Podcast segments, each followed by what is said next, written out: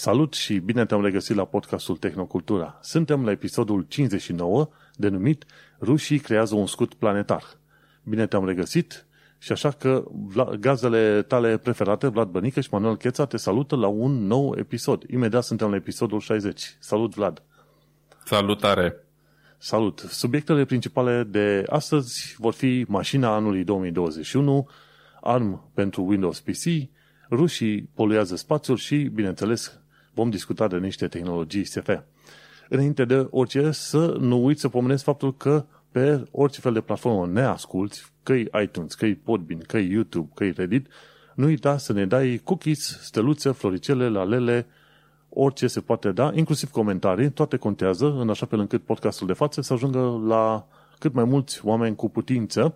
De ce nu? Pentru că aici suntem efectiv doi prieteni, stăm de vorbă, de-a lungul spațiului și timpului, efectiv, putem spune așa, că suntem și pe două fuse orare diferite, suntem pe fuse orare diferite în țări diferite, UK și Germania, și așa că noi vrem să creăm așa un uh, mediu frumușel în care să discutăm despre chestiunile care ne plac și probabil care vă plac și vouă, dacă tot ascultați podcastul ăsta, și de ce nu? Aruncăm niște păreri în eter, sperăm să primim înapoi și ceva feedback și oarecum să discutăm despre tehnologie și chestiile care ne plac nouă.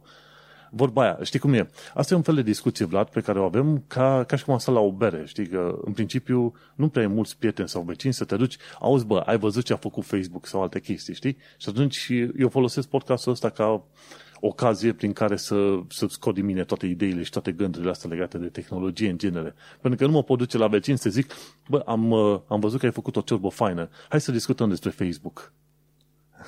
Da, bineînțeles. Avem aici spațiul nostru în care discutăm uh, nebuniile noastre, ce ne place și ce nu prea, nu prea ne place în uh, materie de tehnologii și cine își dorește e liber să asculte și mai ales e liber să dea mai departe podcastul nostru dacă îi face plăcere. Da, orice fel de părere. Uite, chiar de curând uh, pe Reddit aveam pe cineva, Ștefan zicea că ce soluție off-grid ați alege voi? Cred că o să discutăm într-o zi despre soluții off-grid.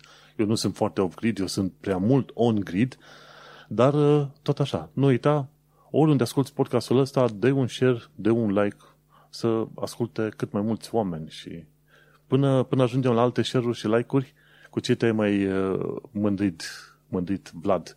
Că știu că ai jucat Dota chiar, uh, chiar de curând. Da, pă, cu ce să mă lau? Nimica. Ai zis bine, am jucat Dota chiar înainte să intrăm în, să înregistrăm podcast. Am luat bătaie, ca de obicei. Um, în rest, nu știu, dacă stau să mă gândesc așa, mă uit pe la mine prin cameră, mi-am mai pus niște rafturi, am reușit să-mi uh, etalez colecția de modele auto, că le aveam băgate prin cutii și nu aveam de să le pun. Mi-am montat două rafturi din astea cumpărate la mâna a doua uh, și mi-am întins mașinile pe aici fain să mă pot uita la ele. Uh, în domeniul tehnologic, poa, nu mare lucru. Uh, în afară de jucat un pic weekendul ăsta, n-am, n-am făcut altceva nimic, n-am avut timp. Ve- vechea problemă, încă ne mutăm, încă trăim din cutii. Na, cam bine. cu asta m-am ocupat. Și că e bine venit în, în universul meu, pentru că și noi avem cutii încă împărțite pe aici. Deși avem aproape o lună de când ne-am mutat, întotdeauna mai e ceva care, nu, care trebuie mutat și pus pe undeva, știi? Nu e, nu exact. încă locul, știi? Și la un moment dat, tot lucrând cu instalațiile pe aici, venise un uh, tehnician și am povestit de faptul că în Germania sunt panourile alea de internet unde iei un fir și redirecționezi efectiv internetul la una dintre camere, știi? Unde se conectează routerul, cum ai tu pe acolo. Și mm-hmm. omul nostru, când ne-a povestit chestia asta, zice, Germania ăștia sunt foarte deștepți. Britanic, știi, de aici, deci au un respect din ăla enorm. Britanicul pentru e. lucrătura germană, știi? nu trebuie chiar așa de mult respect avut, dar na.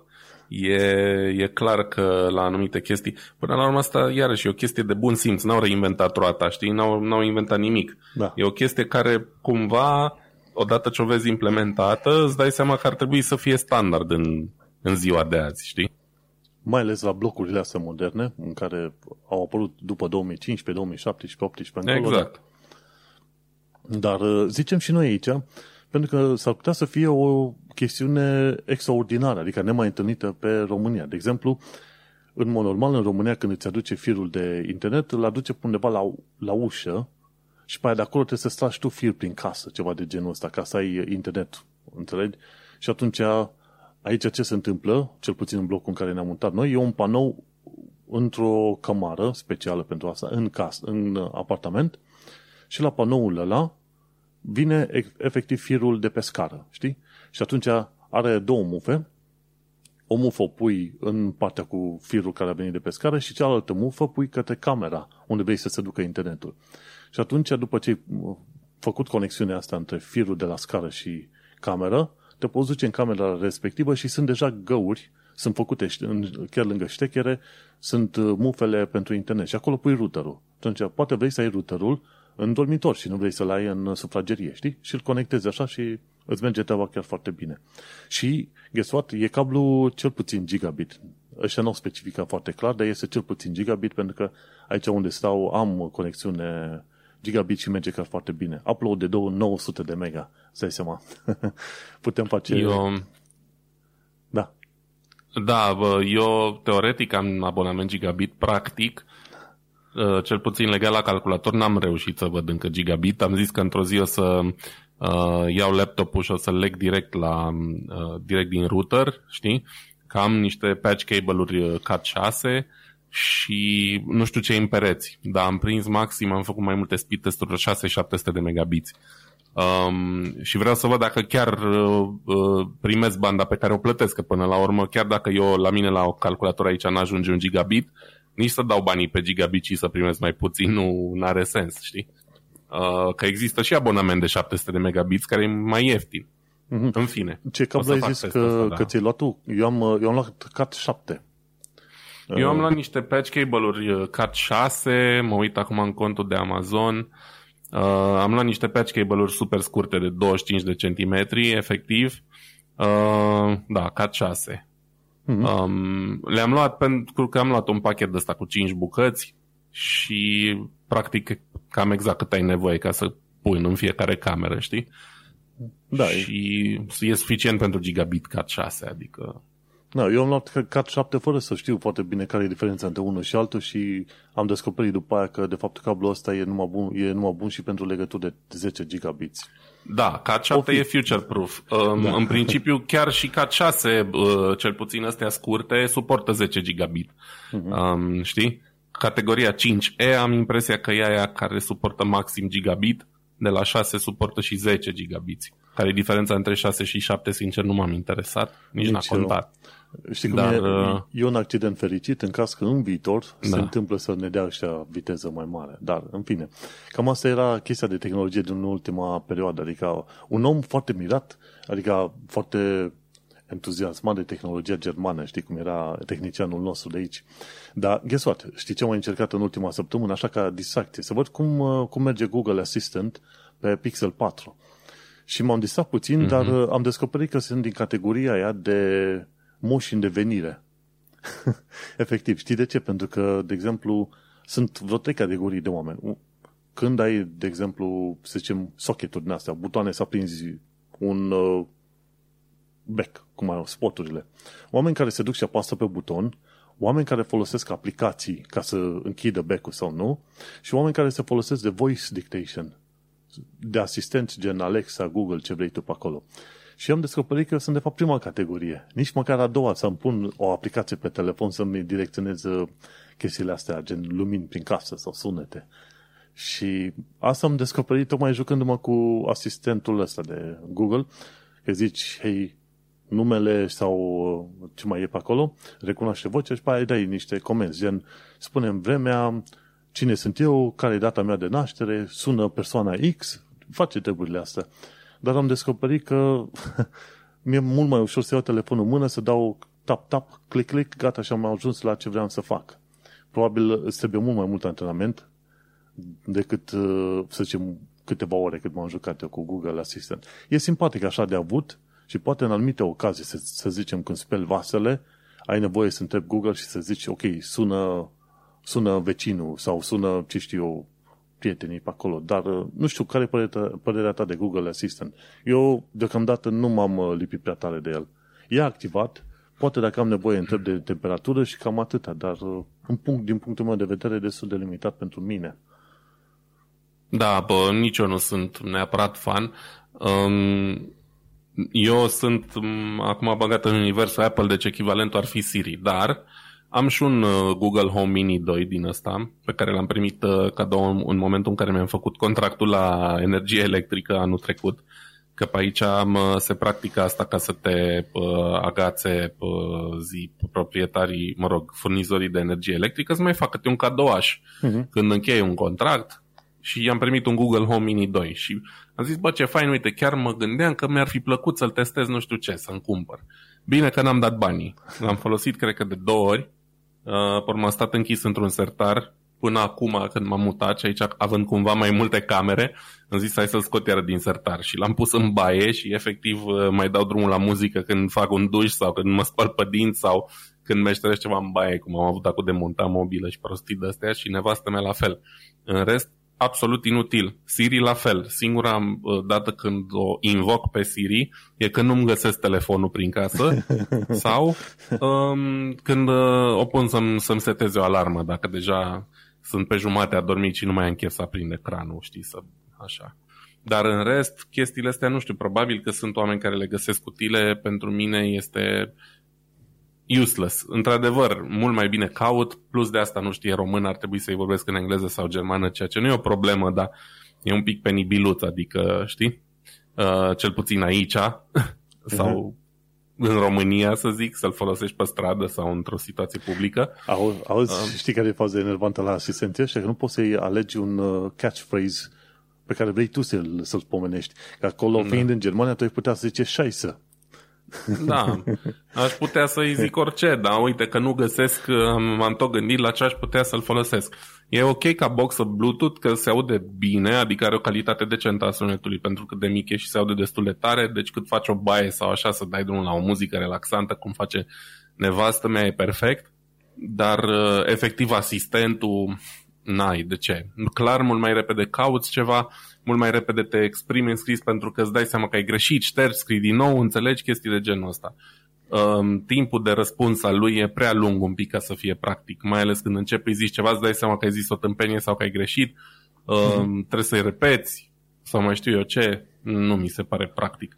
Iarăși, într-o situație de asta super extremă în care n-ai mâinile libere și te ajută cu nu știu ce, sau pentru cineva care nu, efectiv nu are mâini, înțelegi? Atunci, clar, are utilitate absolut uh, bună, pentru că știe destul de multe și e în stare să rezolve destul de multe probleme sau cel puțin să-ți programeze întâlniri, calendare, bla bla, dar altfel, mm, slăbuț. Da. Adică pentru un utilizator uh, obișnuit e destul de ne. Da, uite, am reușit la un moment dat, am trimis e-mail, am spus, ok, uh, zic, uh, trimite e-mail la persoana X și a mers, a funcționat treaba asta, a trimis e-mail și apoi uh, la un moment dat uh, am zis, ok, vreau să văd ce glume are, a avut câteva glume destul de simțite, chiar faine, tell me a joke, știi? Și pe aia spune o glumă și asta foarte simpatice pe acolo și la un moment dat am zis thank you, așa din obișnuință, zice, după aia asistentul zice I'm here to serve. Deci ăștia se așteptau ca oamenii să zică thank you la un, la un moment dat. Da, da, interacțiunea e simpatică și Uh, uite, de exemplu, poți să o întrebi ce părere are despre Siri sau dacă o cunoaște pe Siri și o să ai parte din niște răspunsuri amuzante, știi? Uh-huh. Uh, toate chestiile astea au fost programate știind că oamenii vor, uh, vor vrea să experimenteze cu asta, dar iar e o chestie care, pe care o faci de două, trei ori și a dispărut farmecul. Da, cel puțin la mine așa a fost. Bine, în toată povestea asta a apărut o, o întrebare chiar faină, legată și de un articol pe care îl citisem mai de mult despre modul în care copiii se comportă cu roboței în Dubai. Copiii dădeau, luau la bătaie roboței, că zicea, lasă că n-au, n-au uh-huh. sentimente, știi? Și atunci a, a apărut o întrebare destul de interesantă și în capul meu și eu discutam și cu partenera mea și, ok, este ok să fii, să zicem, uh, cum îi zice, nu bine educat, dar politicos cu, uh, cu aparatele din jur. Chiar dacă e vorba de Google Assistant sau roboți, sau cine știe, în 20 de ani de zile o să avem chiar roboți umanoizi prin casă. Este ok să fii politicos? Părerea mea este că da, dar uh, eventual sunt curios să aflu și eu răspunsul tău. Politeția e o chestie care nu trebuie să dispară în general, adică e o, e o chestie pe care o faci din obișnuință, nu trebuie să te oprești din a fi politicos dacă felul tău e să fii politicos doar pentru că ai de face cu un robot.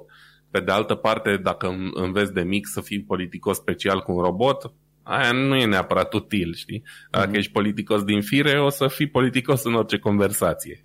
Știi ce zic? Știi, da, că în principiu aia ziceam și eu. Ce, ce spuneau în articolul respectiv e că copiii dădeau șutul roboților, erau niște roboți de cât semăna cu niște ouă cu roți, știi? Ovale așa. Și dădeau șutul roboților pentru că roboții n-au sentimente și ei nu simt. Dar uh, chestia de politețe și de comportament față de un lucru oarecare nu trebuie să fie legat de ideea că lucrul are sentiment sau nu. Deci nu aia. E vorba de o, de o bucată exact. de tehnologie. Așa cum tu nu mănânci cu furculița și după aia ei să o rupi în bucăți furculița și să o tântești de pământ, tot așa nu ataci un robot pentru faptul că nu are sentimente. Normal că nu are sentimente, e un lucru oarecare, dar tu comportamentul tău nu trebuie să fie dictat de faptul că e un obiect care are sau nu are sentimente, ci pur și simplu de faptul că ai de-a face cu respectul față și față de propria persoană, dar și față de, să zicem, evoluția tehnologică a lucrurilor respectiv, față de, și față de societatea în care existi. Așa că în podcastul ăsta Tehnocultura pot să spun că etica este chiar simplu de rezolvat când este vorba de comportamentul față de orice fel de lucru și orice fel de tehnologie. Ai respect față de societatea din care vii și ai respect față de progresul ăsta tehnologic. Și atât. Nu că are sentimente sau nu. A, da, normal. Bun, și hai că ne-am, ne-am cam întins așa cu discuția, dar uh, poate mai prindem alte zile să discutăm despre roboți când îmi face și noi... Cumva mă gândesc că într-o zi o să încep să mă joc și eu cu, puțin cu robotica, dar întotdeauna găsesc altceva de făcut sau întotdeauna sunt jocuri noi de jucat, așa că nu. E, e viața grea, ce să zic. Este, da. și atunci hai să trecem la, la prima știre a mea de la Science Alert, ci că zice în felul următor. Rușii poluează spațiul cosmic prin testele cu rachete antisatelit. Și asta mi se pare că a fost uh, chiar de curând un test făcut recent de către, recent fiind uh, luni, luni pe 15 noiembrie. Că podcastul ăsta este înregistrat marți în data de 15, pardon, 16 noiembrie, undeva pe la 6, 7, 8 seara, în funcție de fusul orar în care ascultă oamenii. Când noi suntem ascultați și în, uh, și în SUA, și în China, și în Rusia, așa că, auzi, e ora planetei. cândva, știi cum se zice vorba aia, e ora șapte seara undeva pe planeta asta, oricând, știi? Mm-hmm. Da. Și care, care este istoria? Ieri, rușii au testat o nouă rachetă antisatelit și ce s-a întâmplat?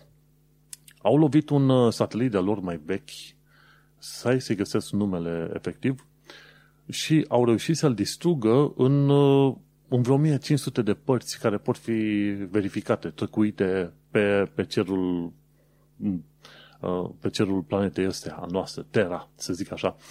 Și gândește că sunt 1500 de părți care, bucăți din satelitul respectiv care pot fi verificate, dar mai sunt multe mii de părți mai micuțe care nu pot fi analizate cu radio, cu GPS, cu ce vrei tu mai departe. Și uite, că ținta rachetei a fost satelitul Cosmos 1408 și era un satelit militar lansat în 1982 și este un Signals Intelligence Satellite, efectiv ceva care să, um, să analizeze semnalele și eventual să facă poze în secret și vorba aia, ci că de decenii întregi satelitul respectiv nu mai funcționa. Și ce au zis rușii? Mă, hai să-l distrugem, să-l testăm. Ideea în principiu e bună. Te duci, ai o rachetă, reușești să distrugi acel satelit. Problema e că atunci când distrugi orice lucru în uh, low Earth orbit, în orbita apropiată a Pământului, îi, uh, cum îi zice, tu generezi o problemă foarte mare pentru toți uh, locuitorii din zona respectivă. Și e chiar vorba de locuitorii din, de pe Stația Spațială Internațională. Și acum stau să văd pe pagina de Wikipedia, când m-am uitat la un moment dat, zic care era altitudinea. Uite, da, uite, zice, pe la altitudine de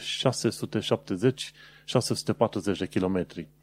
Deci, în mod normal, Stația Spațială Internațională e pe la aproximativ 400 de kilometri altitudine.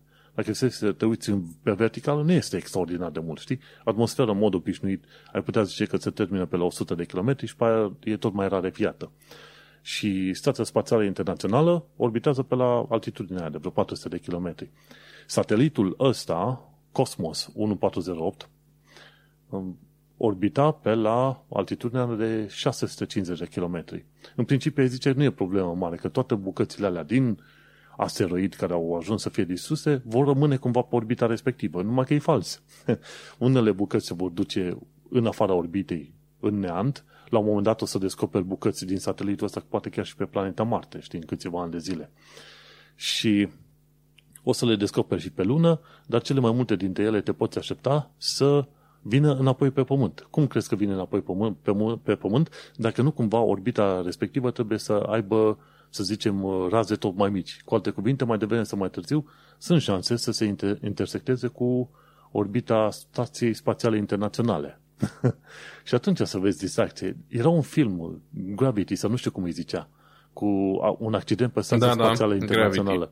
Gravity. Ei, tot Twitter-ul ieri seară țipa de faptul că se, efectiv se recrează condițiile din Gravity, din filmul Gravity, cu ce a făcut ăștia, și că toți ziceau, băi, premisa filmului tocmai s-a întâmplat. Chiar în perioada în care a avut loc explozia, o bună parte din Twitter la fel zicea că astronauții de pe Stația Spațială Internațională s-au refugiat repede într-un modul special. Pentru că nu, știa, nu știau dacă vor fi și ei loviți pe parcurs. Și uite cum uh, rușii au vrut să arate că au, un, au o rachetă care ajunge așa de sus, ceea ce e fine, dar pe de altă parte, dacă toată lumea începe să facă chestii din astea, la un moment dat creezi, efectiv, cum mai spune, un scut planetar. Numai că scutul ăsta planetar, în principiu, ce face este să-i țină pe oameni pe pământ. nu să te, apro- să te protejeze de, de ceva din afara planetei, știi? De am și numit podcastul ăsta, ci că rușii creează un scut planetar. De fapt, scutul ăsta, dacă mult mai mulți sateliți sunt distruși, scutul ăsta va avea menirea să ne țină blocați pe, pe pământ. Pentru că nu o să mai poți, la un moment dat, să faci, să zicem, transport în afara planetei din cauza faptului că orice fel de rachetă trimiți acolo, e posibil să fie lovită de o bucată de metal de un kilogram, de exemplu, care uh, orbitează cu, probabil cu viteză de vreo 7 km pe secundă. Ce zici de treaba asta? Evident că e o problemă extrem de mare. Um, prima oară când am auzit că au testat arma, am zis, bă, or fi testat-o și ei sau au tras-o așa efectiv în gol să vadă până la ce altitudine ajunge. N-am crezut că efectiv au tras într-un satelit, știi? Evident că mi se pare de o prostie ieșită din comun, dar na, de la unii te poți aștepta la orice. Uh, nici măcar nu pot să știu dacă poți lua în calcul unde se vor duce resturile alea. Adică e clar că nu le controlezi, e clar că fiind în spațiu, multe dintre ele își păstrează inerția extrem de, de mult timp și pot fi o problemă, pot lovi alți sateliți care la rândul lor pot să lovească alți sateliți și tot așa, se creează exact. efectiv o reacție în lanț. Uh, Bașca mai e și stația spațială acolo pe care sunt câțiva oameni săraci care n-au nicio vină și într-adevăr uh, am ajuns într-un punct, iarăși, din nou, într-un nou punct de, de a ne juca cu, cu viețile unor oameni nevinovați și cu, nu știu, de a face demonstrații de astea de forță ca la grădiniță, um, dar la nivel uh, extrem de mare, la nivel spațial. În fine, nu vreau să zic mai multe de atât, mi se pare o Știi cum e, ca niște, ca niște copii care se joacă, se joacă cu cucu în uh, nisipul cosmic. Știi, efectiv asta se întâmplă. Uite, eu pot mai bine, tu mai bine. În articolul da. ăsta de la Science Alert chiar spun ci că la un moment dat și SUA au uh, lovit, un, au atacat un satelit de-a lor în 2008 ca răspuns la uh, chinezi care au reușit să distrugă un uh, satelit propriu în 2007. Deci chestia asta se întâmplă de câțiva ani buni de zile. Numai problema care este? Gândește Sunt la fel de proști toți, ca să nu discriminăm pe nimeni. Așa, hai, adică... să fim, uh, hai să fim equal opportunity uh, pain bringer sau cum vrei să-i spui, știi?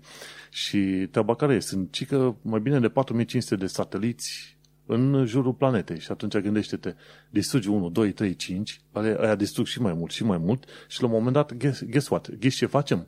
Efectiv ce am făcut de fiecare dată ca omenire. Când ne-am dus într-un loc nou, am poluat, am distrus locul, am distrus ape, pământ, uh, păduri, tot ce vrei tu.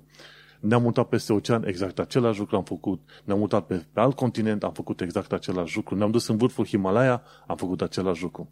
Și atunci, descoperind că dacă ne, ne ducem în spațiu, teoretic ai vrea să fii, să zicem, om cu o minte mai de savant, mai academică, mai ceva. Nu. Dacă ajungi în spațiu, tot om prost ești. și duci poluarea cu tine în spațiu. Sau dacă nu o duci, măcar o creezi. Cum s-a întâmplat acum. Și gândește-te, pe lângă faptul că au distrus ăștia sateliți acolo, mai sunt sateliți inactivi, pentru că atunci când au uh, lansat acești sateliți, nu s-au gândit prea tare, ok, la final de misiune, ce facem cu satelitul ăsta? Trebuiau să aibă suficient de mult combustibil să zică, ok, când se termină misiunea, facem o descendență, cum se spune, descending, acum traducerea corectă nu știu, efectiv uh, obligi satelitul respectiv să se prăbușească în planeta Pământ, dar undeva deasupra mării. Știi? N-au făcut treaba asta. Și acum mai avem uh, indivizi ca Elon Musk și Jeff Bezos care vor să umple tot cerul cu zeci de mii de sateliți micuți care la rândul lor pot, uh, pot genera probleme care mai de care, înțelegi? Și uite cum, în loc să facem o treabă deșteaptă, până la urmă ne, ne aruncăm și efectiv poluăm mediul înconjurător exact cum am făcut și pe Pământ. Acum facem și în spațiu. Și când o să ne ducem pe lună, la fel o să facem. Când ne ducem pe Marte, la fel o să facem.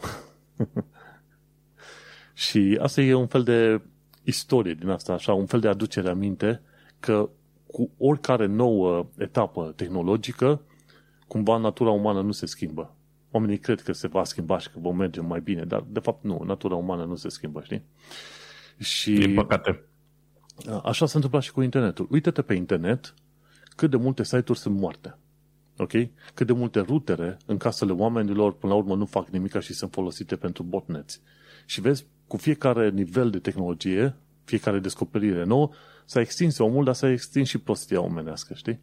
Și este bine să ținem cont de stilul de a fi de, al populației umane ca să știm cum să ne protejăm de viitoare probleme și erori și ce vrei tu. De-aia am zis, rușii creează un scut planetar. Ei bine, au, au creat mai departe, mai degrabă un fel de uh, viitoare cutie în care, din care să nu putem pleca. Și nu numai ei, ci mai mulți. Uh, și cam atât. Poate asta e scopul. să ne țină captivi, să ne vândă Coca-Cola și McDonald's. Coca-Cola și puțin comunism pe felie, cine știe. În fine, cam asta am avut de zis. A fost un rant puțin cam mare, îmi cer scuze, dar nu, vreau să-l, să-l pomenesc ca să zic așa. Hai să trecem la știrea ta. Știrea ta pare ceva mai pozitivă. Da, știrea asta nu e a mea, e de, curată de mine, ca să zic așa. E din The Verge um, și este vorba despre producătorul de, de chipuri Qualcomm care s-ar părea că își dorește să uh, intre în forță pe piața PC-urilor cu procesoare ARM um, sau, mă rog, cu un uh, sistem on a chip um, pe bază ARM. A anunțat uh, deja planuri pentru uh, stilul ăsta de procesare de generație următoare care vor cumva să realizeze ce a realizat um, M1 pentru, pentru Apple, um, fiind vorba de o arhitectură similară și um, spun ei aici, în, uh, foarte mândri, sunt um, uh, proiectate să, ca să stabilească um, noi performanțe în materie de PC-uri Windows. Um, e foarte interesant pentru că ARM nu prea e așa de uh, răspândit pe, uh, pe platforma PC, pe Windows, din câte știu eu, efectiv nu există um, foarte multe exemple. Și în general alea care au fost până acum au fost destul de low-powered. Nu prea au fost uh, uh, genul de, de procesoare care să ia prin surprindere pe cineva și e o mișcare interesantă. Qualcomm produce, după cum bine știm, uh, procesoare cu arhitectura ARM de mulți ani de zile. Practic, uh, cele mai tari flagship-uri uh, cu Android folosesc um, sistemul chipuri făcute de Qualcomm sau cel puțin după, după design-uri Qualcomm și uh, cumva dacă uh, se face trecerea asta în, în materie de computere de, de la x86 la ARM, Qualcomm e clar unul din principalii concurenți care poate să facă chestia asta. Știi? Au know-how, au experiența, au tot ce le trebuie. Um, cele de ce mai au nevoie e suportul Windows, pentru că momentan nu știu cât de bun e suportul Windows pentru ARM. Dar știi că am vorbit noi acum un episod sau două de faptul că uh, Windows uh, are platforma asta pe Windows 11 prin care poți uh, instala aplicații de Android sub Windows. Da, dar Aplicații... e un fel de virtual machine, nu? nu e da, ceva... un virtual machine sau un emulator, dar cumva arată suport pentru că toate aplicațiile alea sunt făcute pe, pentru arhitectură ARM. Și mm-hmm. atunci arată cumva un, o, că se îndreaptă în direcția aia, să zicem. Știi? Și asta înseamnă că generația asta de, de chipuri al lui Qualcomm, dacă sunt, dacă sunt bine făcute și oferă ceea ce promit, um, s-ar putea să oferă o alternativă interesantă la clasicul duel Intel AMD. Știi, Ce zici? Știi care, care este treaba? Îți dai seama, dacă nu ajungea industria asta de smartphone să se dezvolte atât de mult în jurul ARM și după aia să dezvolte și sistemul on chip și după aia să facă și, să zicem, uh, procesor eficient plus procesor performant, până la urmă nu le venea să de la Intel ideea să facă și ei același lucru. Că mi pare că au copiat uh, puțin modul de lucru de pe mobile, știi, ăștia cu Intel Alder Lake, cu generația asta 12, știi? Uh-huh. Și chiar, chiar mă gândeam așa, uite, cum, cum au reușit să ia unii ideea de la alții. Că îți dai seama, dacă nu se pregăteau sau nu-și băteau ăștia capul cu, cu asta, sistemul on chip pe ARM, de-a lungul anilor, probabil Intel în continuare mergea pe mai multe nuclee, dar nu avea chestii performante și eficiente și astea. Și uite cum uh, merg din una alta, sau se influențează unele pe altele, ca să zic așa. Și... Da, e un lucru bun până la urmă că creează concurență și știm că teoretic concurența are efecte benefice pentru noi. Produse mai multe și mai de calitate, prețuri mai scăzute și așa mai departe. Și acum ca să zic ARM pentru Windows PC. Păi îți dai seama, ca să scrii programe pentru x86 ai, mi se pare, un instruction set. Uite, un programator gen Dorin Lazar ar putea să explice ceva mai bine care e diferența între ARM și să programezi pentru ARM și eventual să programezi pentru x86. Dar știi, pentru fiecare arhitectură din asta trebuie să scrii instrucțiunile într-un anumit mod. Și atunci, dacă poți să scrii ceva pentru x86, sigur vei scrie ceva și pentru ARM. Doar dacă va fi dorința oamenilor. Dar uh, gândește-te că de, de vreme ce Apple a scos M1 și s-au le-a ieșit atât, atât de bine toată treaba asta, te putea aștepta ca pentru desktop, pe lângă Intel și AMD și Apple, acum mai nou, să mai apară și alte firme. Poate chiar uh, Qualcomm, Qualcomm al nostru să vrea să intre strict pe partea de, de desktop. Acum nu știu dacă Qualcomm cu ocazia asta chiar vrea să intre pe partea de desktop sau a făcut o chestie de proof of concept. Nu știu care e treaba. Dar o să ai mai multe firme, știi? Da, din, din ce zic aici, e vorba efectiv de un Uh, procesor scrie în, în poza asta, e vorba ARM Compatible CPU Designed by Nuvia Team. ARM Compatible nu știu exact ce înseamnă, că când un producător zice X Compatible, înseamnă că e, dar nu prea. În fine, rămâne de văzut. Ideea e că până și chestia asta cu diferența de, de programare între ARM și x86, tot Apple a demonstrat că e foarte ușor de, de trecut de la una la alta cu uh, softul Rosetta. Um, există în continuare multe aplicații Apple care n-au fost traduse pentru ARM nativ. Dar există sistemul ăsta numit Rosetta care efectiv traduce aplicațiile native x86 în ceva ce poate înțelege procesorul ARM. Și chestia e că performanțele sunt uh, on par, da? sunt pe măsură, deci nu, nu se observă o scădere uh, drastică în performanță. Unele lucrează la fel de bine ca și cum ar rula nativ pe un procesor x86, altele culmea mai bine. Încă nu știu cazuri, probabil ar fi, de aplicații care să ruleze uh, mult, mult mai prost decât nativ, știi? Deci, uh, iarăși, diferențe sunt, dar uite că nu, dacă se vrea, se poate trece și peste astea. Na, uite, vezi, la, la, în toată chestia asta văd o singură știre bună și respectiv vom avea o nouă serie de procesoare pentru desktop, nu o să mai depinzi numai de două firme, AMD și Intel, care se bat totdeauna cod la cod, o să fie mai multă, mai multă varietate.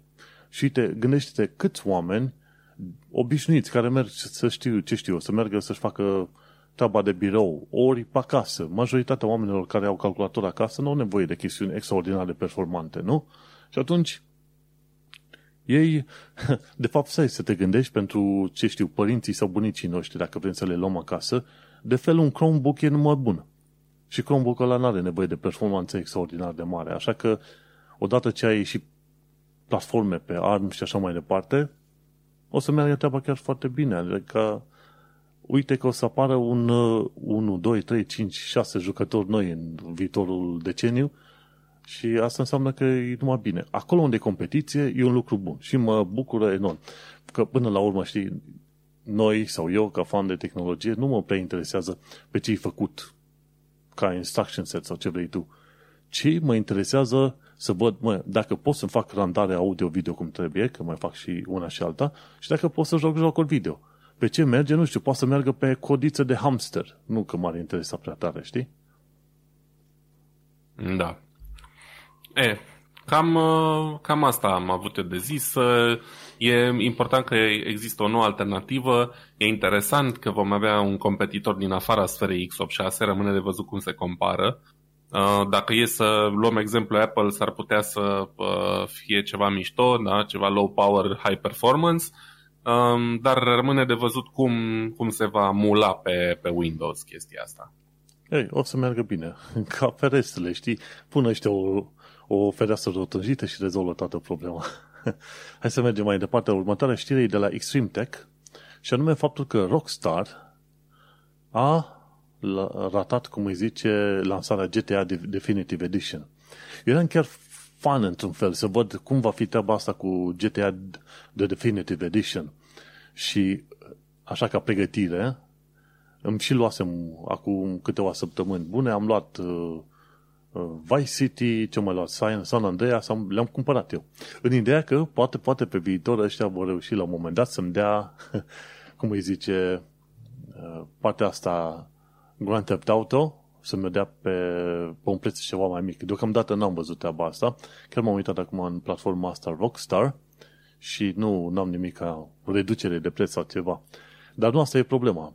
Problema de care s-au plâns foarte mulți oameni a fost faptul că în uh, jocurile astea, până la urmă, au scos anumite soundtrack-uri care erau cumva potrivite pentru anii 80-90, deci au fost scoase, scoase grafica nu este chiar așa de interesantă și de plăcută pe cum uh, ar fi vrut oamenii să fie, știi, pe acolo.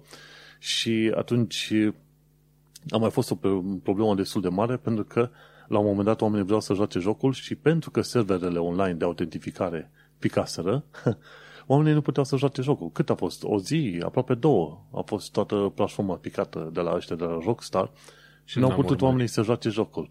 Și a fost destui fani care chiar și măcar așa ca, ca nostalgie ar fi vrut să joace ce, ce și eu, poate GTA San Andreas. Și n-au putut. Jocurile alea, gândește-te, n-au fost făcute cu ideea de a avea un fel de DRM online. Să te verifice să fie online ca să-ți dea voie să joci jocul. Și au, au cam picat. Și asta a fost o lansare ratată. Și este un lucru foarte trist, că de am și vrut să vorbesc în podcast despre ea, tot felul de lansări de jocuri, de orice fel, vezi că au câte un bug din ăsta suficient de mare care te enervează. A fost problemă la un moment dat și cu Forța 4 sau 5, ce mai e? Cred că mi l-am pus și eu prin listă asta cu mașini noi.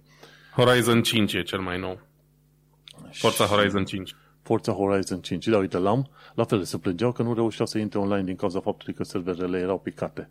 Și nu se întâmplă o dată sau de două ori, ci se întâmplă foarte, foarte des. Dom'le, nu poți să ai o lansare de joc care să fie, nu trebuie să fie perfectă, dar să fie ok, să te duci liniștit așa, nu știu. Devine foarte dezamăgitor. Da, uite, e Far Cry 6, e lansat de mai bine de o lună, de obicei jocurile Far Cry sunt faine, sunt uh, bine de la lansare încolo, dar uh, tot nu l-am luat și cred că mai, mai aștept o lună, două, ca să mă asigur că nu sunt plângeri mari legate de jocuri, știi? Și e, e trist, nu știu, nu se poate să se facă o lansare ok? Știi care e chestia? Se întâmplă un lucru pe care l-am mai vorbit noi aici și care se face din ce în ce mai simțit. Ei nici măcar nu, nu mi se pare că își mai dau silința din, din dorința asta nebună de a economisi bani, de a face bani căcălău pe românește cu orice preț. Uh, fac hype uriaș la niște produse sub uh, uh, norma la care ar trebui să fie, sub nivelul de calitate la care ar trebui să fie, le scot pe piață ca tot oamenii să fie beta-testări, știi, și să descopere tot felul de baguri, unele mai puțin enervante, altele extrem de, de proaste, altele game-breaking, mm-hmm. și după aia peciuiesc și pe ce și peciuiesc de efectiv. Nu mai merită să cumperi nimic în ziua de astăzi în ziua în care apare bașca. Mai sunt și oameni care cumpără early access. Eu nu știu cum, uh, cum îi mai conving pe oamenii ăia să facă chestia asta. Pentru că efectiv sunt din ce în ce mai, mai proaste, e ridicol, adică mai ales când vorbim de jocuri al căror preț a crescut în ultimii ani, uh, vorbim de, nu știu, uh, case de producție cu reputație de apărat în anumite situații, știi? Vorba aia, Microsoft. Microsoft totuși e una din cele mai reputate case de producție de jocuri. Uh, uite, până una alta Sony se mai uh, se, se ține bine și menține reputația. Sper să nu și-o strice și ei. Dar Rockstar în general a avut baguri multe la lansări din totdeauna, cred că și GTA 4 a fost și la San Andreas au fost probleme. Acum faptul că au relansat niște jocuri vechi și tot au tot felul de probleme dubioase, na, e, e cu atât mai rușinos. Ce pot să zic? Mie nu-mi place chestia asta. Apropo, vorbeam cu niște amici uh, chiar azi care și-au uh, cumpărat Battlefield ăsta nou, Battlefield 2042.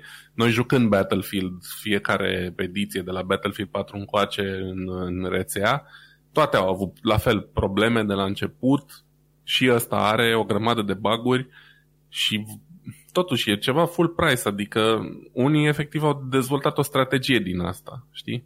Să lanseze niște jocuri doar ca să îndeplinească deadline-ul, chiar dacă ele n-ar trebui să vadă lumina zilei încă șase luni de acum încolo. Și apoi, hai că le peciuim pe rând, că ce o să și facă. Au dat banii pe ele deja, știi? Eu sunt, eu sunt de acord ca ei să amâne jocul. Chiar să anunțe, băi, trebuie să-l amânăm vreo șase luni. Mai bine amână jocul, că odată ce l-ai lansat prost, chiar era o vorbă undeva, odată ce ai lansat un joc prost, el va, așa va fi ținut minte, ca fiind lansat un joc prost. Și atunci, de ce nu mai amâni? Amână pentru că E o chestie pe care am învățat-o și eu ca web developer. Când lucrezi la chestiuni de software, ai un deadline, dar uh, niciodată nu trebuie considerat un hard deadline. Să zicem, în trei zile. Întotdeauna apar chestii noi de lucrat, lucruri de modificat, ce știu, platformele se schimbă, tehnologia se schimbă. Trebuie să dai niște timp, să zicem, general. Și de, de cele mai multe ori, mai bine să nu anunți jocul până nu a trecut de beta testing. Măcar să fii trecut de beta testing și atunci știi că poți să începi să-l anunți ca să meargă în lumea largă. Nu să faci beta testing după ce l-ai lansat, știi? și e chiar culmea. Da. E, ce să zic, um, mi-ar plăcea să văd că oamenii sunt mai, uh, mai responsivi la chestia asta și că nu se mai aruncă să bage banii în, pre, în precomenzi și în early access și așa mai departe, ca să ceară efectiv producătorilor să schimbă strategia și să ofere uh, jocul dorit și așteptat de toată lumea de la început. Um, uite, eu de am și acum jocuri pe care le joc care sunt de acum 2, 3, 4 ani și abia acum le-am m-am învrednicit să le cumpăr. Unul la mână că sunt la reducere deja și doi la mână că m- sunt în punctul în care sunt the best they're gonna be, adică au fost peciuite de suficient de multe ori și probabil că altele nu vor mai apărea, deci uh, pot juca cea mai bună variantă a lor, să zic așa. Da, cam asta e și ideea mea. De-aia mai, mai aștept. Și de fapt asta e și sfatul meu. Când îți iei un joc, așteaptă vreo câteva luni de zile și după aia poate o să reușești să îl joci cum trebuie. Cel mai bine ar fi să poți aștepta un an sau doi ani de zile. Uite, Cyberpunk am așteptat și după la câteva luni de zile, tot degeaba am așteptat că la un moment dat, când erai aproape de mașină, sau când erai chiar pe mașină, nu făcea reflexia persoanei. Refle- îți arăta reflexiile lucrurilor din jur și a persoanelor din jur, dar tu ca personaj în joc nu ți arăta reflexia ta. Știi, mm. e, e culmea, o chestie pe care teoretic toate jocurile au rezolvat de nu știu când, știi? Și, în fine, oricum, ce vreau să zic, uite, un nou, un joc mai nou, ce, ce apare acum de curând, de care sunt relativ interesat, este Sherlock Holmes uh, Chapter 1. E joc 3D și acolo un pușcă se bate cu ăștia, sunt chiar curios. O să apară, ce că e lansat astăzi, nu poți să-l cumperi încă, dar abia aștept să apară mai multe review-uri cu Sherlock Holmes Chapter 1. Pare interesant așa. Și... Da, în general universul Sherlock Holmes e interesant. Am auzit și eu de el, dar nu m-am interesat foarte tare încă, dar mi-ar plăcea să-l joc dacă, dacă e un joc decent. Um, Am mai dacă jucat. Tot... Da. Spune. Ok, hai că zic. Am mai jucat jocuri în astea isometrice, știi, vezi cumva un relativ da. în 3D, dar trebuie să indici unde să se ducă, la ce indicii să se, să se uh, uite. În jocul ăsta e chiar 3D, full 3D, first person shooter, cum ar veni, sau uh, third person shooter, TPS, nu știu, una din două. Și pare destul de, de, de făinuț. Acum, sunt curios. Să așteptăm review-urile și gândește că și review-urile sunt, uh, nu sunt întotdeauna cele mai sincere. Pentru că sunt șanse mari ca tot felul de outlets, de la PC Gamer până la orice altceva, ei vor primi jocuri cumva bine pregătite sau bine lucrate pentru situațiile respective, adică pentru review. Și ceea ce primește un retail s-ar putea să nu fie exact același joc pe care l-au testat ei acolo. Exact. Înțelegi? Plus că în trailer au stilul ăsta și talentul de a-l face să pară superb și de neratat și asta știm inclusiv în filme că se întâmplă. Cele mai bune trei scene le-au, uh, le-au încropit într-un trailer și când vezi filmul pe de întregul îți vine să-ți cer banii înapoi, știi? Da, cam așa. Dar cred că până, până la ora asta ne-am învățat cu toții să nu credem în, în trailere, nici de jocuri, nici de video. Așa că nici de jocuri, nici de filme. Bun, și cam atât am vrut să zic eu despre subiectul ăsta. Sunt curios să um, Dacă tot suntem la capitolul jocuri, hai să uh, recomand și eu un joc pe care l-am terminat săptămâna asta. Am jucat A Plague Tale Innocence, se numește jocul. Uh, nu știu dacă ai auzit de el, poate am auzit. ai auzit. L-am, l-am pe listă pe undeva, cred că în Epic sau pe undeva l-am. A fost dat gratis la Epic la un moment dat Aha. și l-am luat și eu. Um, e un joc, nu e AAA, e doar A. Um, e un joc decent, cu o grafică bună și cu o poveste foarte faină. Mi-a plăcut să-l joc. Are câteva elemente noi, diferite, uh, de ce am jucat până acum și, pe de altă parte, un feeling din ăsta old school, pentru că e liniar, nu e open world și cumva mi-era dor de un joc de genul ăsta, pentru că eu nu prea sunt fan jocuri open world în care, nu știu, umbli cu orele prin joc doar de dragul de a umbla până la următoarea misiune. Uneori au și astea farmecul lor, dar altă dată vreau doar să joc povestea și atât. Ei bine, jocul ăsta e genul ăla de joc, relativ liniar, um, are de toate, are sidekick, are dramă, are emoție, are pă, o mecanică destul de interesantă și nu vreau să dau spoilere din el, dacă vă plac uh, jocurile de aventură, pe scurt, povestea e undeva în uh, epoca medievală în Franța, uh, o familie din asta de boieri, e ucisă de, de către Inchiziția Britanică sau, mă rog, de niște britanici care vor să cotropească pe acolo și se întâmplă o serie de, de evenimente uh, ciudate acolo.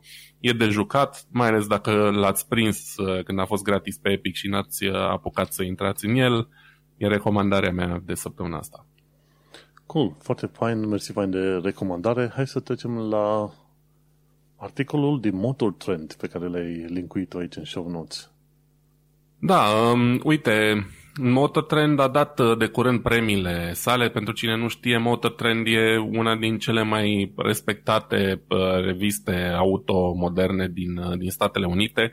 Au aproape 7 milioane de subscriber pe YouTube, um, au articole multe, au scris la ei mulți youtuberi celebri, printre care Doug de Muro și um, alții um, au articole destul de bune și um, niște tip talentați care scriu pentru ei. Uh, și recent au decernat uh, premiile uh, revistei și câștigătorul premiului întâi a fost unul destul de neașteptat din punctul meu de vedere, dar uh, nu-mi pare rău să văd chestia asta. E vorba de, de o companie nouă și mică deocamdată care se numește Lucid și mașina lor Lucid Air a câștigat um, premiul mașinii anului. Vorbim de uh, mașinii anului 2022, apropo, că așa se face în lumea auto premiul se dă pe anul următor. În fine. Ideea e că Lucid, pentru cine nu știe, uh, se dorește a fi principalul competitor al lui Tesla pe, pe piața de mașini electrice. Uh, o parte din uh, fondatorii companiei chiar au lucrat la Tesla, um, dar nu pot să zic că știu extrem de multe despre companie, va trebui să mă interesez. Știu de proiectul ăsta de mai multă vreme, cumva am fost sceptic pentru că mi s-a părut tot așa un spin-off nereușit de, de Tesla, dar uite că au reușit să câștige premiul mașina anului. Chiar de curând au, uh, au început uh, să livreze mașina care se află în producție de câțiva ani și uite, îți dau un link aici în Discord pentru că astăzi au postat și review video, poate la adaugi în, uh, în note. Um, e bine, Lucy, după cum am zis, a lansat mașina asta ca o alternativă la, la Tesla Model S. Evident, se, nu se dorește a fi o alternativă banală, ci una mult mai, uh, mult mai performantă uh, promite undeva o putere la de peste 1000 de cai, zic ei, până la 1111 cai, ca să fie așa o cifră din asta uh, frumoasă, 4 de 1, um, în varianta maximă de, de putere și o rază de, uh, uh, adică o uh, autonomie de 520 de mile, care ar veni undeva la peste 700 de kilometri. Uh, ceea ce e incredibil. 700 de kilometri ar fi o cifră pe care aș putea o tolera și eu, și eu la o mașină electrică. Mi-ar satisface majoritatea necesităților în, uh, din punctul ăsta de vedere. Um, dar ce e cel mai interesant la mașina asta e că cumva oamenii ăștia care am spus, unii dintre ei au lucrat pentru Tesla, alții au lucrat pentru alți producători renumiți de, de automobile. Um, am învățat din greșelile Tesla și din greșelile altor producători care au mers pe drumul ăsta al mașinilor electrice și au, uh, au inovat și au schimbat uh, multe concepte. au făcut o chestie care e din ce în ce mai rar întâlnită în domeniul auto și știu asta pentru că lucrez în domeniul auto de câțiva ani. Um, au dezvoltat propriul lor motor electric in-house. Uh, nu prea se mai întâmplă chestia asta. De Da, da. obicei, mă... Auzi, întrebarea mea e cât de multă, să zicem, inginerie trebuie să meargă într-un motor din asta electric? E, uite, ai fi surprins să știi, pentru că um, motoarele electrice, deși sunt tehnologie veche de sute de ani și au trei componente, efectiv, un stator, un rotor, niște bobine. Ei bine, în continuare se află în dezvoltare, că nu e nici asta așa de simplu. Motoarele astea uh, pentru mașini electrice cu uh, pe voltaj foarte mare um, sunt mai complicate decât am crede noi și există în continuare loc de îmbunătățiri, în principiu ca să reduci uh, dimensiunea motorului, dar în același timp să-i păstrezi sau să-i mărești puterea. Știi?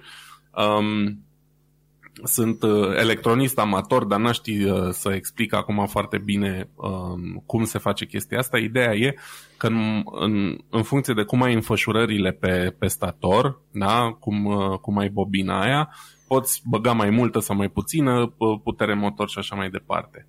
Ei bine, ăștia folosesc un sistem de 900 de volți, care cred că cel mai mare, uh, de, din câte știu eu, de pe o mașină electrică până acum. Porsche avea un sistem de 800 de volți, uh, Tesla cred că e pe mai puțin, 400 dacă nu mă înșel, nu mai știu exact. În fine, ideea e că e cel mai mare voltaj, um, baterii mari, încărcare rapidă, zic ei undeva la uh, 500 de kilometri în 20 de minute de încărcare pe un încărcător super rapid, ceea ce sună super bine, dar în practică am mai vorbit noi, e foarte greu să dai de un încărcător de genul ăsta pe, pe străzi, efectiv. Poate au știi? folosit încărcătoarele Tesla. E, asta știm că nu se poate, cel puțin deocamdată, doar în Olanda și nu cred că au testat acolo încă. Mhm. În fine, uh, pe lângă asta au dezvoltat cumva și sistemul de transmisie in-house, adică e diferit de ce oferă ceilalți producători. De exemplu, um, Tesla nu are o cutie de viteze propriu-zisă, are doar o reducție de la motor până la uh, puntea uh, care transmite puterea la roți. Um, Porsche are o cutie de viteze cu două trepte, pentru că motoarele electrice având cuplu foarte mare de la zero turații n-au nevoie neapărat de viteze, dar Tesla, uh, Porsche pentru a îmbunătăți cumva performanțele la, la viteze joase, accelerațiile, au, au, au decis să facă cutia asta cu două trepte și oamenii ăștia au dezvoltat un fel de sistem planetar, iară ceva uh, inovator, scrie aici în articolul ăsta mai multe despre el, um, care tot așa ajută la autonomie și la performanțe. În fine, foarte multe detalii tehnice noi. Um, interiorul e o combinație de Tesla plus ce am mai văzut și la alți producători, uh, dar e extrem de luxos. Um, Auzi, da. multe, multe echipamente. Măcar are portul USB, că de curând de- ăștia de la Tesla au, au trimis uh, mașini, mașini fără portul USB și oamenii au descoperit doar după aia. Și băi, ce se întâmplă? Mă, cred că are portul USB. Nu m-am uitat prin toate cele 107 poze pe care le-au postat ăștia de la Aha. Motortrend, dar uh, cred că are poze, uh, portul USB. N-am apucat nici să văd video pentru că a ieșit destul de târziu și n-am mai reușit să-l văd. Abia aștept să-l văd acum după ce terminăm noi să înregistrăm. Dar um, ca să nu lungesc foarte mult povestea, cine își dorește poate citi mai multe în articol sau să vadă video. Um, e într- o alternativă, cu adevărat prima alternativă reală la Tesla. Eu am considerat Taycanul uh, întotdeauna cumva un fel de Tesla pe steroizi, adică nu neapărat o alternativă, pentru că nu are același stil de caroserie, e mult mai mult orientat spre sport, pe când Tesla se vrea o limuzină mai clasică. Um, ca performanțe și așa mai departe, da, există o, o bătaie acolo, dar nu sunt neapărat, n-au neapărat același public, știi? Asta a fost părerea mea. Ei bine, ăștia de la Lucid cumva țintesc mult mai aproape de, de ce oferă Tesla până acum. Ceilalți producători în continuare nu sunt în joc, cel puțin nu pe segmentul ăsta de limuzine de lux, să zicem, știi? Și uite, se pare că au intrat uh, în așa de mare forță că au reușit să ia din start uh, locul de, uh, de mașina anului, cel puțin în opinia celor de la Motortrend. Poate încearcă să le ofere și un impuls așa și să, să bage bățul prin gard la, la Elon Musk. Dar uh, ce pot eu să spun personal, ca aspect clar mașina asta este mult mai mișto decât Tesla. Pe de altă parte, Tesla are aproape 10 ani vechime design-ul. Um, ca performanțe, sincer, 1100 de cai oricum e cu vreo 500 mai mult decât ai avea vreodată nevoie, dar în fine, cu cifre din astea și cuceresc ei uh, clientela și cea mai convingătoare chestie dacă ar putea să ofere 700 de kilometri reali de autonomie cu o singură încărcare, asta ar fi o chestie grozavă. Evident, eu nu îmi permit mașina asta pentru că varianta prezentată aici costă pe undeva pe la 140.000 de dolari. Um, se pregătește și o variantă de buget pentru săraci, între ghilimele, pe la 77.000, dar uh, e foarte mișto ce promite aici. Evident, uh, s-ar părea că nu e totul perfect, nu e detaliat în articol ce anume nu e perfect, dar nici nu ne așteptăm. Vorbim totuși de o companie nouă uh, care nu poate să facă tot din prima perfect. Dar păi... uh, ce am văzut momentan e foarte promițător. Și că arată bine. Dar acum întrebarea mea este firma asta a vândut până acum mașini de orice fel sau acum, acum au creat? Nu, nu, nu. E proof e of concept. un startup. Aha. Da, e prima lor mașină. Mai lucrează acum la un, un SUV pentru că SUV-urile se vând cel mai bine și de. Era cumva firesc. Dar asta e prima lor mașină. Nu știu foarte bine povestea mașinii pentru că cumva am luat așa în zeflemea în momentul în care a apărut, am zis, a, încă unii, știi, care merg pe rețeta Tesla. Dar um, din câte știu, știu că unii dintre oameni au lucrat la Tesla, alții la GM și cumva dacă au învățat din, uh, din lecțiile uh, ăstora, produsul final s-ar putea să fie unul bun. Sprijinau slavă Domnului, um, precomenzi au avut extrem de multe și vedem, vedem cum, cum se va comporta. Mie îmi place, îmi place cum arată mult. Performanțele pe hârtie, evident, sunt excelent, dar uh, nu o să-mi permit una niciodată, deci mă, mă liniștesc, mă consolez cu astea. Auzi că, că tot discutăm de mașini din astea electrice. O întrebare întrebătoare. Ce îi zice de un Apple Car? Nu mi se pare o idee bună un Apple Car. Adică nu mi se pare o idee bună. Până la urmă, orice mașină bună e o idee bună, știi? Nu mi se pare o idee bună ca Apple să aibă țelul ăsta. Ar putea oricând să colaboreze cu un producător established. E un drum foarte greu uh, și mașinile se fac cu profituri foarte mici, ceea ce știm că nu stă în caracterul lui Apple care vrea profituri foarte mari. Um, dar marja de profit pentru, pentru mașini în general e destul de micuță și poți foarte repede să dai kicks și foarte ușor. Uh, în fine, nu strică să încerce, adică mi-ar plăcea să văd ce iese de acolo. Dar de ce am zis la început că nu sunt de acord?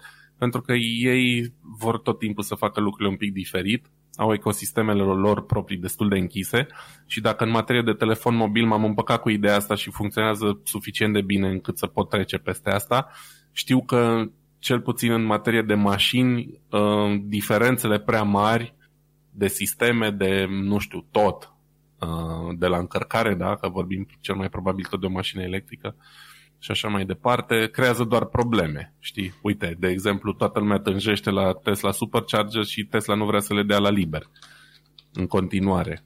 Și atunci uh, se creează discrepanțe din astea, discriminări de care nu avem nevoie. Benzina e la fel, da? indiferent ce mașină ai. Uh, teoretic și curentul electric la fel, dar pompele diferă. În schimb, pentru benzină, pompele nu diferă de la o benzinărie la alta. Um, și asta ar fi, da, iarăși o discuție în care ne putem lungi mult și bine, dar n-are rost. Um, sunt Știi... de părere că e decizie de business greșită, dar na, se Știi... poate, poate ieși ceva bun de acolo. Știi cum e? A fost un, uh, o zvonistică undeva pe săptămâna trecută, după ce am avut podcastul, ci că se pare că o firmă, Vana Rama, a creat, uh, a creat niște rendering, niște imagini randu- randuite după niște brevete din astea ale Apple și teoretic Apple ar vrea să-și facă propria lor mașină electrică prin 2026. Și păi s-a mai vorbit că ar fi vrut și... să colaboreze ba cu Kia, ba cu nu știu cine și până la urmă s-au sucit și au zis facem noi pe cont propriu. Și imaginile alea sunt pe, pe toate site-urile. Dacă cauți Apple Car, găsești. Seamănă un fel de Cybertruck al lui ăsta de la Tesla. Dar, uh, uite, ar fi interesant. Ar fi interesant de văzut când uh, firme mari, gen Apple, se bagă pe direcția asta. Deși ai, ai crede că ar fi ceva atipic, dar până la urmă, uite-te că și Amazon s-a băgat pe chestia de retail offline, gen Amazon Fresh. Și așa că nu ar fi minune mare să vezi în câțiva ani de zile, poate 10 ani de zile, Apple Car, Amazon Car, Microsoft Car, le vezi pe sadă.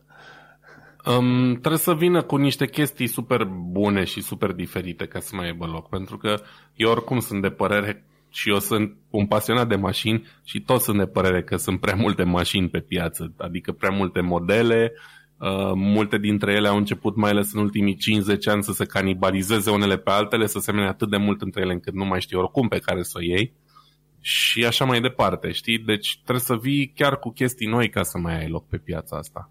Ok, hai că vin eu cu ceva nou, nou care, va, care sigur va avea loc pe piață și anume putem vedea după colț cu sisteme NLOS în timp real. Și acum să, să despachetăm știrea asta de la Tech Explore. Ce, să vezi după colț în timp real. Și acum, în principiu, vezi după colț dacă te uiți cu o cameră după colț. Sau vezi după colț dacă te uiți tu cu ochii tăi sau cu o oglindă. Ei bine, ce au făcut tipii ăștia, și vorba aici de, până la urmă, de uh, cei de la Universitatea din Wisconsin, Madison, din SUA, ei ce fac? Ei, reflect, ei uh, luminează un perete cu laser, laserul respectiv reflectă în încăpere, dar după un alt perete. Deci tu ești în hol și tu reflecti lumina pe peretele din cameră, lumina aia se reflectă în camera respectivă și atunci tu ce faci? Tu ai niște senzori pregătiți care îți reușesc să prindă una la mână fotoni individuali care sunt reflectați din cameră, din peretele respectiv, unul, și al doilea poți să diferențiezi între un foton și altul la mai puțin de nanosecunde, la o mime de nanosecunde, știi? Și asta a făcut tipii ăștia. Tu luminezi cu laserul un perete, sus, jos, stânga, dreapta, ca și cum ar fi, să zicem, o, un fascicol din asta de electroni în vechile cum îi zice, în vechile ecrane CRT, știi? Se Tuburi, da. în, în tuburile CRT se cea stânga, dreapta, sus, jos, știi, ceva de genul ăsta. Ei, reflectă un laser în stilul ăsta și apoi ai niște senzori foarte specializați care sunt în stare să-ți prinde și fotonii și la, la distanțe în timp extraordinar de scurte. Și atunci, guess what? Reușesc să facă imagini monocrome, filme monocrome la 5 cadre pe secundă cu oamenii sau cu obiectele din camera cealaltă.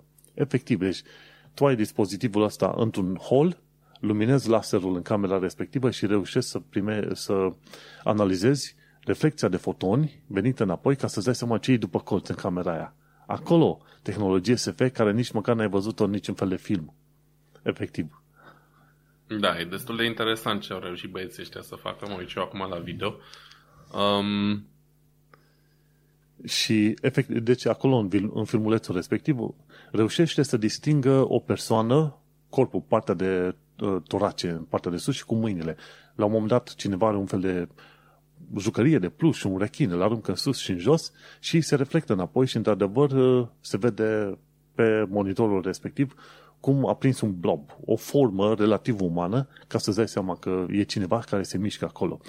Și, bineînțeles, au, au avut nevoie să, folosească, să se folosească de niște senzori foarte scumpi, foarte mulți, deși ei zic că chestia asta se poate face cu tehnologie ușor de găsit în magazine. Nu e chiar așa de ușor, pentru că, în principiu, degeaba ai senzorii respectivi, dacă nu ai și algoritmi. La un moment dat i-au pomenit de două, două tipuri de algoritmi de analiză a semnalelor și să vezi cum zic că ei așa ceva de genul, ci că uh, trec printr-un uh, algoritm numit Frequency Domain Histogram și după aia îl propagă printr-un Rayleigh Sommerfield Diffraction algoritm. Nu contează. Ceea ce, ce au reușit ei să facă, au creat propriul uh, lor algoritm prin care să-și dea seama în funcție de distanța și timpii de venire a acelor fotoni, cum să reconstruiască o, o imagine. Și un proces similar, bineînțeles, alt uh, algoritmi, a fost folosit inclusiv pentru camera aia Trillion Frames Camera, dacă ai auzit de ea. Adică o mie de miliarde mm-hmm. de cadre pe secundă, uh, timp în care au reușit să vadă cum lumina merge dintr-o parte a unei sticle cu apă în partea cealaltă și să vezi cum fasciculul de lumină se plimbă așa frumos dintr-o parte în alta și cum, cum anumite părți din uh, lumină se reflectă pe marginile sticlei și pe aia ajunge pe fundul sticlei. Era o sticlă de Coca-Cola pusă în lateral. Când ajunge în fundul sticlei, fasciculul ăla de lumină se reflectă și efectiv uh, ca o, ca o pată de vopsea. Se duce așa pe pereții sticlei respective. Genial. Și acolo, bineînțeles că n-au avut o cameră super mega performantă prin care au reușit să prindă acel semnal. Ceea ce au reușit și în cazul respectiv este să facă să transmită milioane de fascicole din asta de lumină și au avut o cameră specializată care reușea să facă înregistrarea fascicolelor la timp precis doar pe un, pe un, uh, pe un singur pixel, pe o, pe, o, pe o lățime de un pixel. Și au făcut uh, de câteva mii de ori pe, un pic, pe o lățime de un pixel, mii de ori pe o lățime de alt pixel, până a reușit să reconstruiască întregul film, știi, timp de săptămâni și luni întregi, știi? Dar e interesant de văzut că până la urmă au reușit să filmeze, într-un fel, lumina în zbor. Efectiv, lumina în zbor. Și lumina asta este mai extraordinar de rapidă, 300.000 de km pe secundă. Și în cazul ăsta, ai văzut, s-au folosit de niște algoritmi și au fost foarte deștepți, reușesc să facă tehnologie din asta care se vadă pe după colț. Ceea ce vedem aici va fi aplicat probabil peste vreo 10 ani de zile în câmp militar. În armată. Îți dai seama. Păi de ce? Pentru că, uite-te, mai jos când citești pe acolo, să-ți dai seama că munca asta a fost finanțată de către US Defense Department Advanced Research Project Agency, de, de DARPA, efectiv. DARPA care, la fel, la rândul lor, ei au finanțat un concurs foarte mare cu mașini autonome. Că de acolo a venit nebunia asta, hai să facem mașini autonome, uite. DARPA a finanțat chestia asta și de fel DARPA când finanțează câte o chestie extraordinară, cumva ajunge și în publicul larg mai devreme sau mai târziu, cam la o distanță de 15, poate 20 de ani de zile, știi? Și uite, DARPA a finanțat chestia asta și o chestie pe care o văd eu, să zicem, uh, să fie aplicată în viitor pentru mașini, este să vezi în intersecții, după colțul intersecțiilor, știi? Când au loc cele mai multe accidente, nu? Când faci viraj la stânga sau la dreapta în funcție de țara în care ești și când faci curbe, să te duci, ce știu, să intri pe o stradă laterală sau să vii de, mai, mai grav, să vii de pe o stradă laterală pe o stradă principală, știi? Atunci când neacordare de prioritate, clasică. Și cum ar fi să ai un asemenea sistem numit NLOS? NLOS înseamnă Non-Line of Sight, adică nu este în linie directă, ci este ascuns după un colț. Cum ar fi să ai un sistem NLOS să vii de pe o stradă laterală și, bineînțeles, ai senzorul respectiv pe mașină și reușește să determine faptul că pe o distanță de, ce știu, X sute de metri în toate direcțiile, în intersecția respectivă, nu e nimeni. Bineînțeles că te poți duce și tu în siguranță, mai ales să zicem că ești o ambulanță. Și ambulanțele au nevoie să se ducă în viteză mare prin intersecții. Având un asemenea sistem, îți dai seama, ok, verificăm repede după colțuri, pe o distanță de 50-100 de metri când ne permitem, nu e nimeni, ne putem duce ca nebunii tot înainte ca să știm să, că putem duce, să zicem, pacienții la spital cât mai repede. Are aplicare efectiv cât se poate de utilă, ca să zic așa. Numai că tehnologia în sine e la început, dar e posibil. Uite, a, ai aflat la tehnocultura faptul că în, ce știu, 10, 15, 20 de ani de zile vei avea o mașină care va vedea după colțuri. Abia aștept. Și aia, deci așa, în viitor o să fie, știi, mașină care vede după colț, știi, deci Lucid, mașina asta care a fost lăudată pentru 2022, unul, una dintre feature-uri probabil va fi, uite, vede după colț. e bun. Tech Explore să, să, nu, să nu uite lumea să intre pe tehnocultura.com la show notes, la episodul 59, să citească mai mult. Acolo explicațiile sunt ceva mai academice și mai complicate, dar nu are rost. Am explicat, presupun eu, pe cât a trebuit. Bun. Și cu ocazia asta am terminat subiectele principale ale zilei. Gândește-te că eu mai aveam, dar ar trebui să le tai să le ascund, pentru că efectiv nu avem timp. Inclusiv vreau la un moment dat să vorbesc despre cartea, seria de cărți Dune. Ți-am mai, ți mai povestit? Ți-am mai zis? Nu. E... Eu m-am apucat să citesc cartea, am văzut și filmul. Ăsta nou? Ăsta nou? Da, da, ăsta nou. Ce, cine cide că nu reușește să dau de el pe Netflix sau pe Amazon Prime. Nu știu cum ai reușit să-l vezi. Uh, secret, dar l-am văzut. Aha, bine. Ok. Deci o să trebuiască să mai aștept ceva timp.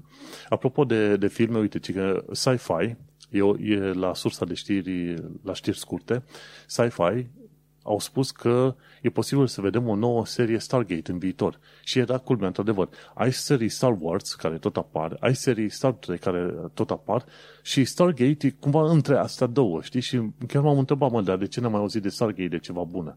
Și de o vreme bună. Și e posibil că în viitor, în câțiva ani de zile, să avem uh, serii Stargate care apar uh, ca filme. Nu știu cât de mult ai uitat, dar eu m-am uitat și mi-a plăcut foarte mult uh, seria Stargate. Foarte puțin. Nu am avut niciodată așa bă, ocazia să-l văd, nu pot zic că interesul. Am văzut doar când era la televizor câteva episoade, uh-huh. Dar nu uh, n-am urmărit cap-coadă. Într-un fel ai putea să consider copilul mic și probabil nealintat al uh, Star Wars și Star Trek, știi? Nu uh-huh. n-a, n-a avut previza cea mai genială sau ceva, dar a fost uh, o chestie foarte interesantă. E ca și mai considera un film de, sau o serie de categoria B, dar totuși făinuță oarecum, știi? Totuși făinuță, Stargate. Și aș fi curios să văd când mai apare Stargate în viitor ca să mă, mă uit și eu la noua lor serie, noua lor serie inventată. Că știi, înainte, la Stargate era tot proiectul secret. Se duceau oamenii prin acea poartă, ajungeau pe alte planete și era tot ok. Dar uh, nimeni nu știa de ei. Acum ei vor să facă, să schimbe premisa puțin și să facă publică treaba asta. Toată planeta să știe că se poate călători pe alte lumi prin uh, porți din alea specializate. Îți curios să văd cum o să iasă. Uite că tot discutam de mașini electrice.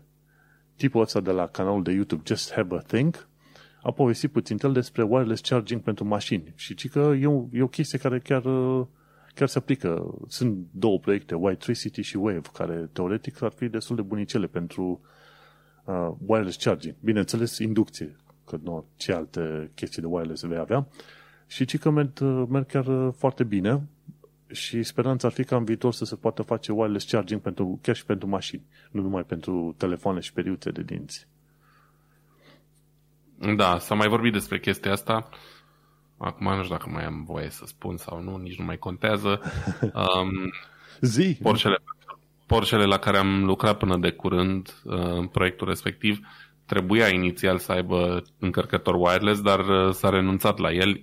Din câte am înțeles, inclusiv din considerente de, de siguranță. Cred că am mai povestit eu că ar fi fost probleme de arc electric în cazul în care intra risc de arc electric sau dumă de genul ăsta dacă ți intra mâța pe sub mașină în timp ce se încărca, nu știu dacă e pe bune sau nu, mm. a fost una din variantele vehiculate, în fine. Ideea e că s-a renunțat pentru moment la... Dacă, dacă cumva ai intrat pe sub mașină, știi că astea, încărcătoarele astea de wireless charging erau cumva în, le puneai în garaj, pe podea, dacă pisica exact. avea un lanț metalic la gât, da, dar fiindcă e vorba de un câmp magnetic foarte puternic acolo, te puteai pomeni că la un moment era grumată. Ori, dacă nu chiar determina, genera un câmp electric în, în lanțul ăla la gâtul pisicii și putea răni. Deci, probabil da, există ceva probleme, dar în principiu, wireless charging poți să pui două bucăți prin inducție, o pui în, part, în fața și în spatele corpului tău și n-ai nicio problemă. Se, se influențează, se generează energia electrică acolo unde trebuie, n-ai nicio problemă. Adică, în principiu, nu. Dar sunt acele edge cases, știi, când pui o chestie metalică între placa asta de, de wireless charging și mașină și atunci acolo ar putea genera într-adevăr niște probleme, știi? În fine, ideea e că e o tehnologie, se lucrează la asta și mai devreme sau mai târziu o să putem vedea și mașini care fac wireless charging. White și Wave. W-A-V-E. O altă știre ce ziceam, The Verge, Tesla fără portul USB.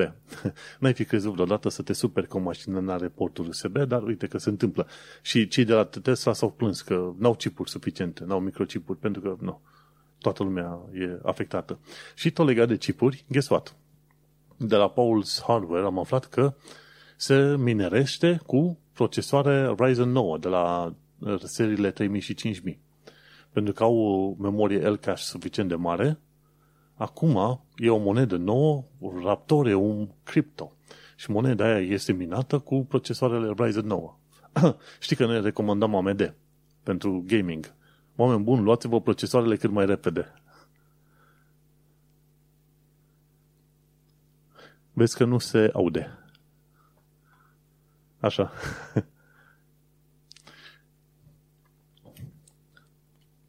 Și cum ziceam, era ce zice procesoarele astea. Hai că vedem o... Acum se aude ceva. Se aude? Ia zi. nu se aude. Hei, până când Vlad reușește să rezolve niște mici probleme tehnice, ce se întâmplă? Uite, Pause Hardware chiar ne spune că procesoarele Ryzen 9, datorită memorie, memoriei uh, mare L-cache, acum sunt folosite pentru minerit Raptorium Așa. Acum? Acum se aude. Hello, welcome. Efectiv n-am făcut absolut nimic. În fine. Fantome. Și uite-te cum uh, acum oamenii ar trebui să-și ia procesoare AMD dacă vor, cât mai repede, pentru că nu. S-ar putea să fie lipsă și de alea în curând. Da, bă, asta încercam să zic înainte să fiu întrerupt nepoliticos de tehnologie, că nu mai poți să recomanzi nimic în ziua de azi. Adică penuria asta de microprocesoare e atât de extinsă încât e problematic. Iar referitor la ce a, făcut, ce a făcut Tesla cu a nu mai oferi porturile USB, eu sper doar că i-a anunțat pe oamenii aia dinainte. Nu i-a anunțat. Asta e super nasol. Adică eu aș fi dat mașina înapoi în secunda 2, neîndeplinire de termen, contract, nu știu, se poate face ceva cu siguranță. Eu n-aș fi acceptat-o așa.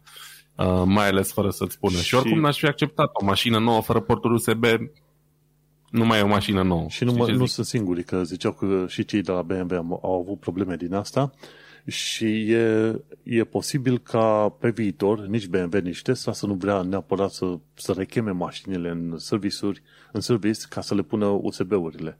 Deci cam aici marea, e iarăși marea problemă. Da, nu știu, e problema lor. Eu, oricum, în fine, nu mai zic nimic. Eu nu mi-aș cumpăra în mașină nouă niciodată din principiu, nici dacă mi-aș permite. Tocmai că poți avea tot felul de surprize neplăcute și uite că apar din ce în ce mai multe și mai diverse surprize. Vorba aia, ai nevoie de porturi USB, inclusiv aici la bucătărie avem uh, chiar lângă piză, sunt trei porturi USB. Și în România, când te duci cu trenul la plimbare de colo-colo, ai USB, în tren să-ți carci telefonul. Nu se poate să nu ai USB-uri. Fratele meu, ce faci? Nu ne trebuie apă mâncare, vrem USB-uri.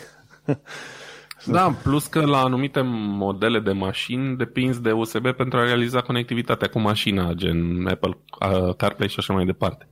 Oh, nu vezi? Uite, acolo e problema. Acum, nu. Să fie sănătoși, Dumnezeu cu mila, cum se spune. O ultimă chestie pe ziua de astăzi, până nu terminăm. Explaining Computer a vorbit puțin tel despre securitate pe calculatoare și cum să-ți faci backup-uri.